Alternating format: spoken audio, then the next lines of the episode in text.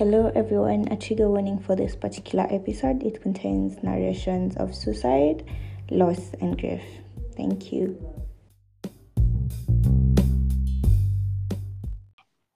Good morning, good afternoon, good evening, good night from wherever you're listening to. I'm Anakia Imbaiga, your host. Um, welcome to another episode of Once Upon the Gutter. We are on season two, the second episode, and today we have a guest. Um, our guest is someone I met through a friend, and I don't know. The first time we met, we went out for like a theater date because she's into drama and acting and all that. And I don't know, she's just a fun person to listen to. I did preempt this episode in the intro for season two, and I know most of you are looking forward to it.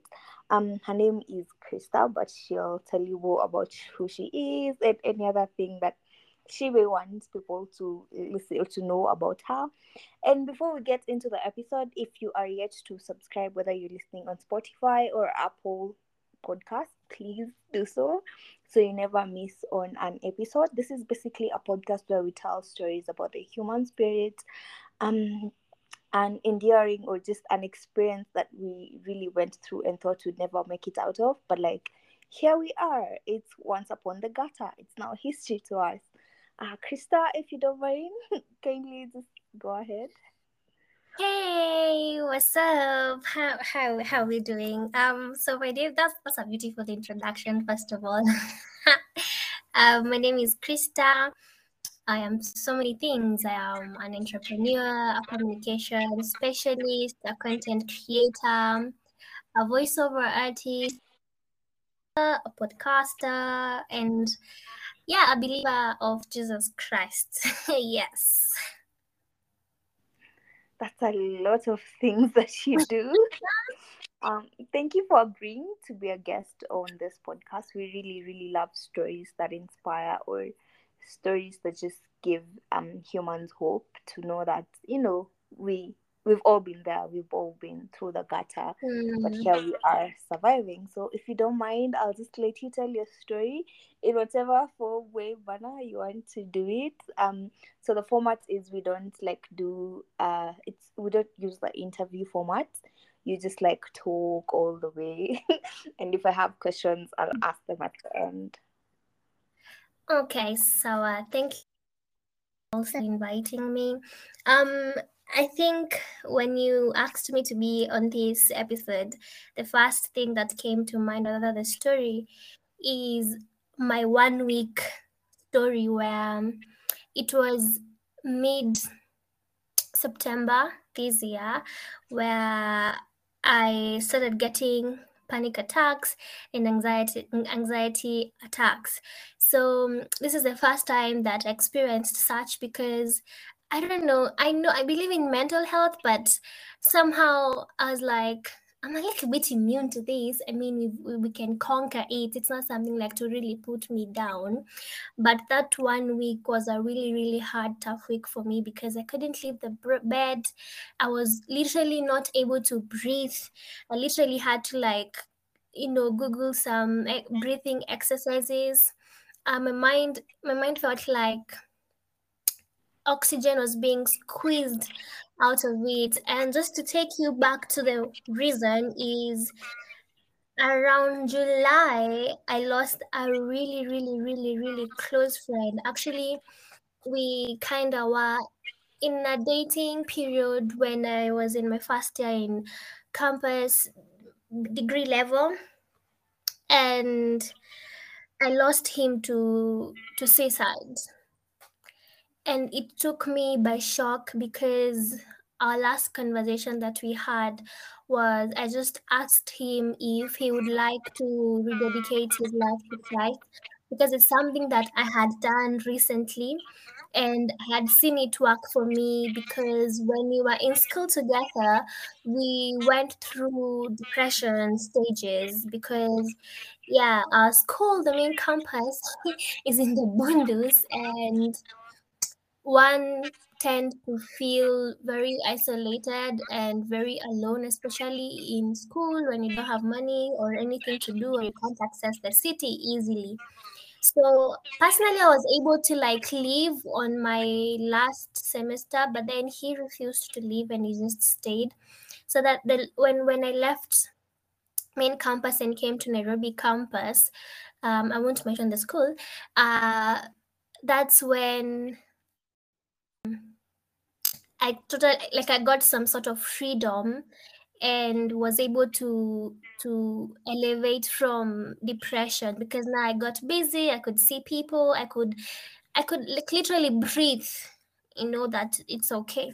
But he was left there and I guess it just took him and the next thing I hear after us having that conversation like to dedicate his life to Christ is that the guy has committed suicide and he took his life on a Friday and his on Tuesday. So that was a little bit traumatizing and uh, like I was sh- um and I remember I was told on the morning where I was going to, when I was going to bury to bury a family member. So uh, we were also grieving.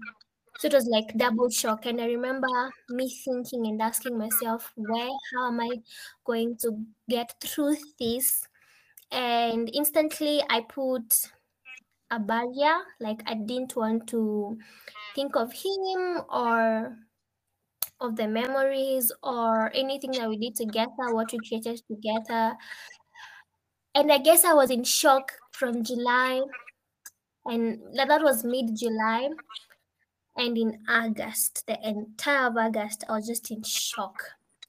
And by shock, I mean, I never thought of him. Like, he would cross my mind. I'm like, oh, yeah, so yeah, he's dead. So cool. Let's continue with life.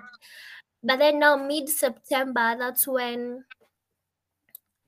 just morning, no, an, an evening, yeah, a midnight time. I remember breaking down terribly. I was all alone in the house and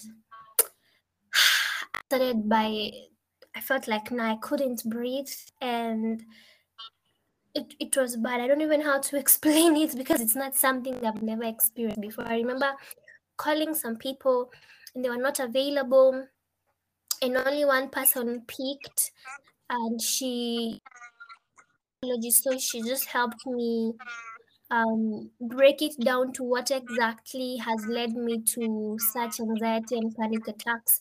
And that's when I came to a realization that I never mourned my friend because for sure back in July I never went for the morning service and I never went for his burial. And mind you, I had so many things in my house that reminded me of him. I had some some boots, like I really love them. I have them till now that he just gave me for free.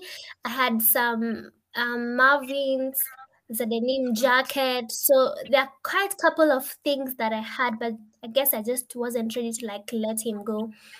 And so that week was so bad because I remember by the end of the week, it got so crazy. I just left the house and I found myself at Chiromo Hospital. I don't know what I was going to do in Chiromo Hospital. I just I just thought I'm going to go to that hospital and seek help because at this rate I feel like I I can't breathe. I can't go on with life. I can't. I'm. I, I couldn't shower. I couldn't leave the bed. I was such in a disorganized state. I couldn't do anything, leave alone cook or or as simple as text or make a call or receive a call. Like speaking or such a strenuous thing to do. And so I found myself at Chiromo Hospital. And I remember going to the reception desk and I was so down. I was like, I need to speak to someone. And they just casually, carelessly, like, told me, just go to second floor. Get and they were like, Do you have an appointment? I was like, No, I just need to speak to someone now. And they're like, Just call this number, or we can just book an appointment and then you come later tomorrow. You can leave your details. That made me even feel more worse because I just thought if I had someone to like talk to about help. Anyway, I just took the number and called, and a therapist answered and I just broke down then then and I remember I was in the hospital breaking down like a lunatic but he helped me. I name a little bit. It's a Muslim name, but he helped me um, walk through and process. And I guess that's when I came back to my senses. I'm like, what? How did I even get here in the first place? At Chiromo Hospital, all the way um, in Lavington. Yeah, from a long Thika Road. That was that was crazy. So I guess that's that's the time that I was really down and I can the story that I can give of once upon the gutter. yeah. Oh my god, that's like a bit heavy. So like after you left Chiromo, after you spoke to um, the psychologist, how did you cope or what did you do like after that helped you with the healing process? Um, I knew I had to heal and I had to let him go because I, I couldn't continue living in such a traumatic state. So what I did is, first of all, I came and journaled. For the longest time, I was not able to journal. I was just a page and so I wrote some I don't know if I should read it. um Yeah, yeah, please. Uh, actually, I have a segment. I have a segment. I've just introduced a segment for season two, where if someone Okay. would like to like journal or write something to that Mm, version of themselves, they're allowed to. So please, you could read it for us. all right, so it's on 15th September. I wrote, Hey Don, you shouldn't have given up. You shouldn't. I was here for you, not only me, but you had many people around you. Why couldn't you have seen that? I feel like I should blame you yet again. I find myself being in the same position as you, and I can't blame you. All I know is it is painful. I have and believe that letting you go doesn't mean I am forgetting you. I can't keep having the panic attacks and anxiety attacks. It took me a while before I could mourn you. I don't know how how to do this. It is hitting harder than ever daily. I went looking for help today, but I was messed up than ever. I was crying like a child, and I did not make to go to the Love Nairobi festival. But I talked to someone and had um, favorite joint snack, street food, and I loved it. I want to intentionally walk this journey of grief. I want to work on myself and really move on. I am choosing not to quit. I don't blame you, though. I am no longer mad at you. I choose to let you go. I won't wish anyone any more. I won't regret anymore because I gave the best at that time, though I could have done more. But I was not in a capacity mentally to do so. I shouldn't have left you, though I was also dealing with a lot. Should I have denied myself more and be there for you? I don't know. I wish I granted you your last request to me, but why thought? Thanks for the good time. Thank you so much. I learned a lot from you. I still do. You are in my heart, but I'm letting you go. Your memories will forever be alive in my heart, though I won't allow them to put me down. I still love you. So, yeah, so that's what I wrote. And then I decided to get all the photos that we've ever had, the picnics that we had at the rocks, um, the going out, and just posted them on my Instagram, like as a let go. And yeah, it's still there till now. Um, I guess after that, I started healing slowly by slowly, and I would remember him and not feel bad or blame myself for him taking his life because I remember listening to a podcast by Adele on grief and there's something that she said that choosing to heal does not mean I have to like forget him. It's just that I have to accept that he's no longer with us. And every time the memory of this year, January, he had visited me at my place, and now he's no more. I can't call him, I can't text him. Now, when I think of that, it's more of, well, I need to believe that he's in a better place and life has to move on. It's not my fault, it's not anyone's fault. He made a decision, though he knew that we were there for him as much as um yeah. So yeah so as much as he knew that he still decided to make that decision and i can't blame him because i've been in that position and now I, f- I know now that i am out here doing adulting i know why people are driven to like commit suicide or or in such mental state and i just think they need help and not blaming so Oh. yeah That is so powerful, especially being um, Men's Mental Health Month. yeah I think a lot of people are quick to say, "Oh, you know, you're a guy, si ujikaze tu," or I've Mhm. actually met people who say, "Mtu anajua tu aje, mi siwezi."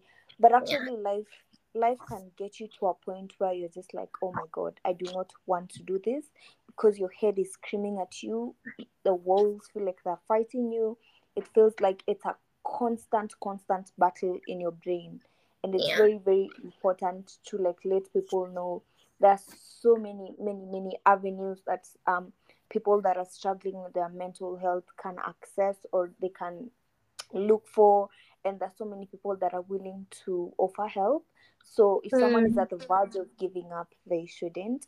Uh krista thank you so much for sharing uh that particular journal with us. And there's something i've picked from the journal where part of you felt like you know you could have done more or it or it was your fault.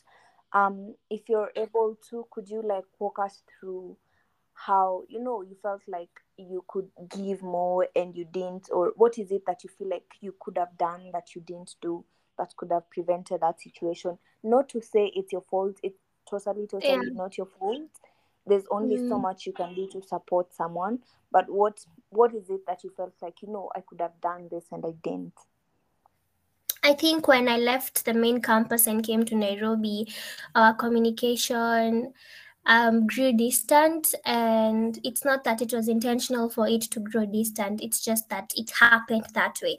But I should have reached out more, just knowing the state at which he was in and which also I was in was in main campus but then i came out from main campus and so i think i should have just reached more and engaged him more on a conversation and visited him frequently because i, I feel like I, I knew exactly what was going in his mind but i didn't think he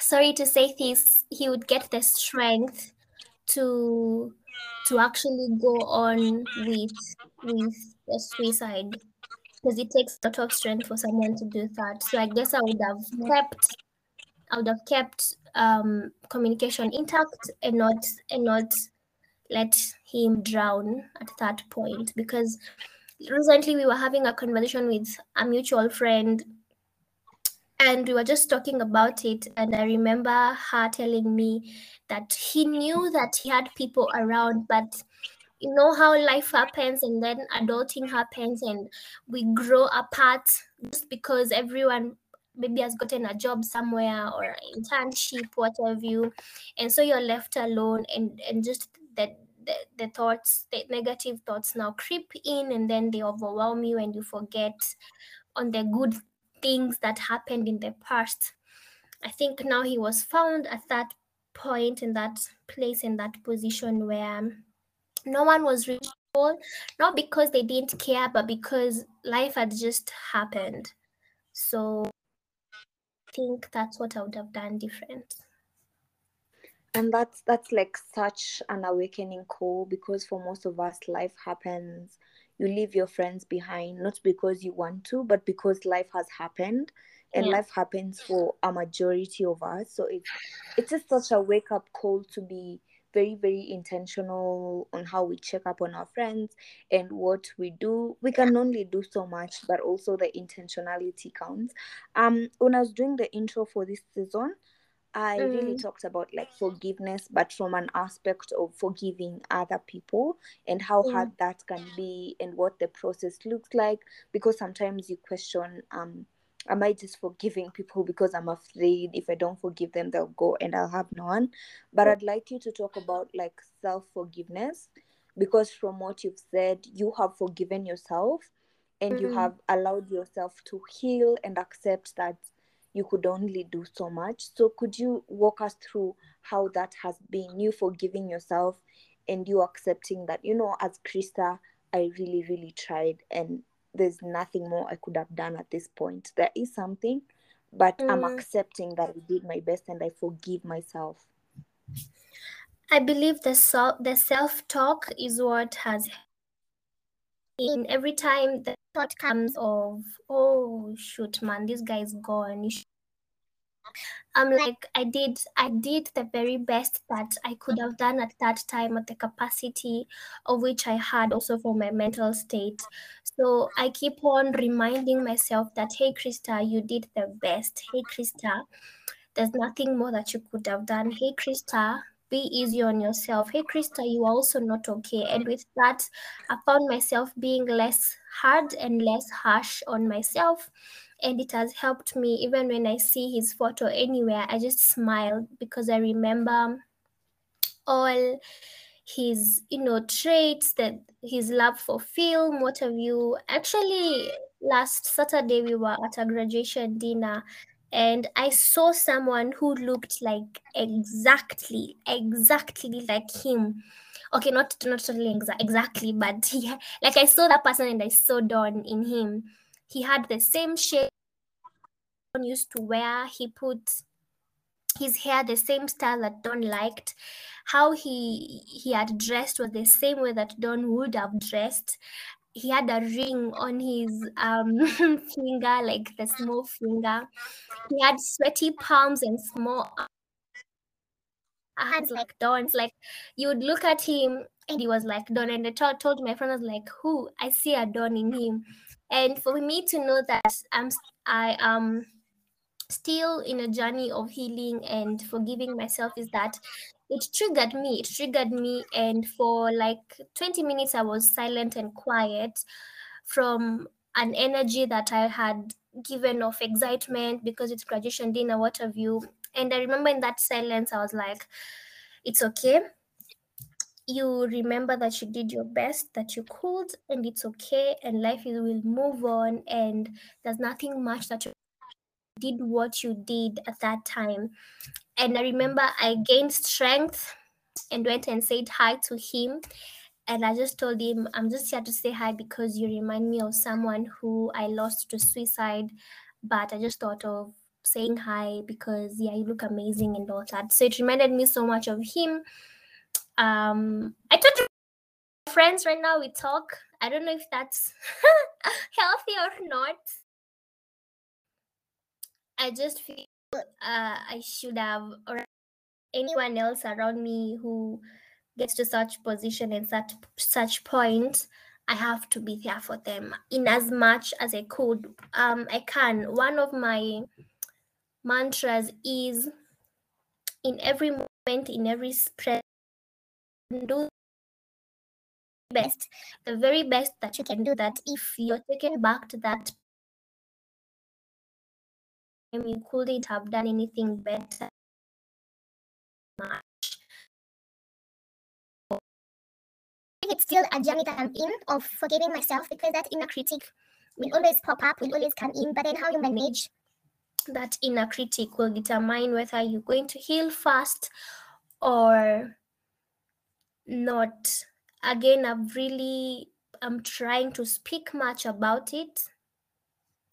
I'm trying to speak much about it and and just you know talk it out so that people or rather just that my heart can heal every single time. So it's just a journey that i am in. I cannot say that i've uh, that i have arrived but i know it, it's going to be as calm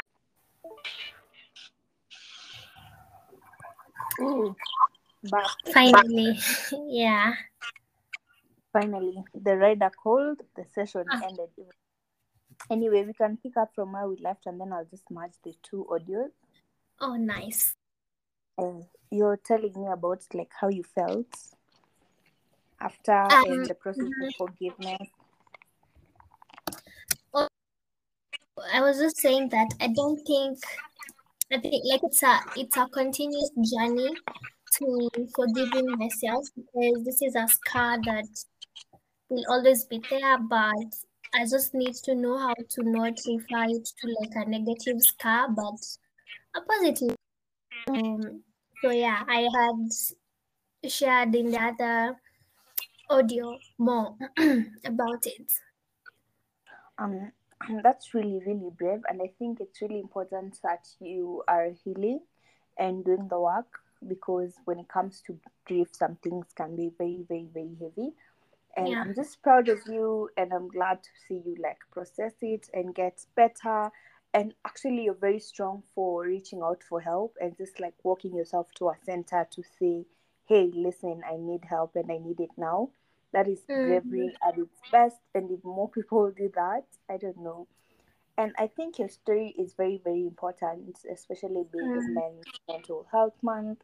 And just basically because the rate of like mental health and how like intense or immense it can get are in the world right now. So thank you so much for sharing Thank Uh, I you. really, really, appreciate your contribution and you accepting um, my invitation. Uh, I know you're also a podcaster, so would you like to shout out your podcast? Shout out to the Real Talk podcast. Yes, on Spotify. Uh, thank you so much, guys. You should go and check out her podcast, and I hope you'll invite me as a guest as well. Very because I much. will Yes. have a lot to say. Mm. Thank you, thank you so much, and um, I think I'll welcome you another season, and you're always welcome to share whenever you can. Yay, thank you so much. This has been a therapeutic platform. So I am grateful that I got to share that out. Yes.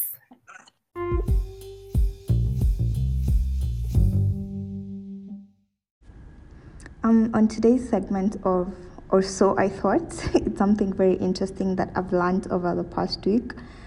Um, I'm just like learning how to say no and things like that, and I just realized it's actually okay to like say no based on what you want and not always think about what the other person uh, will feel or say or do because you know people pleasing or no one. So I'm just learning to say no by considering my feelings and not always having to think about what the other person will say or feel.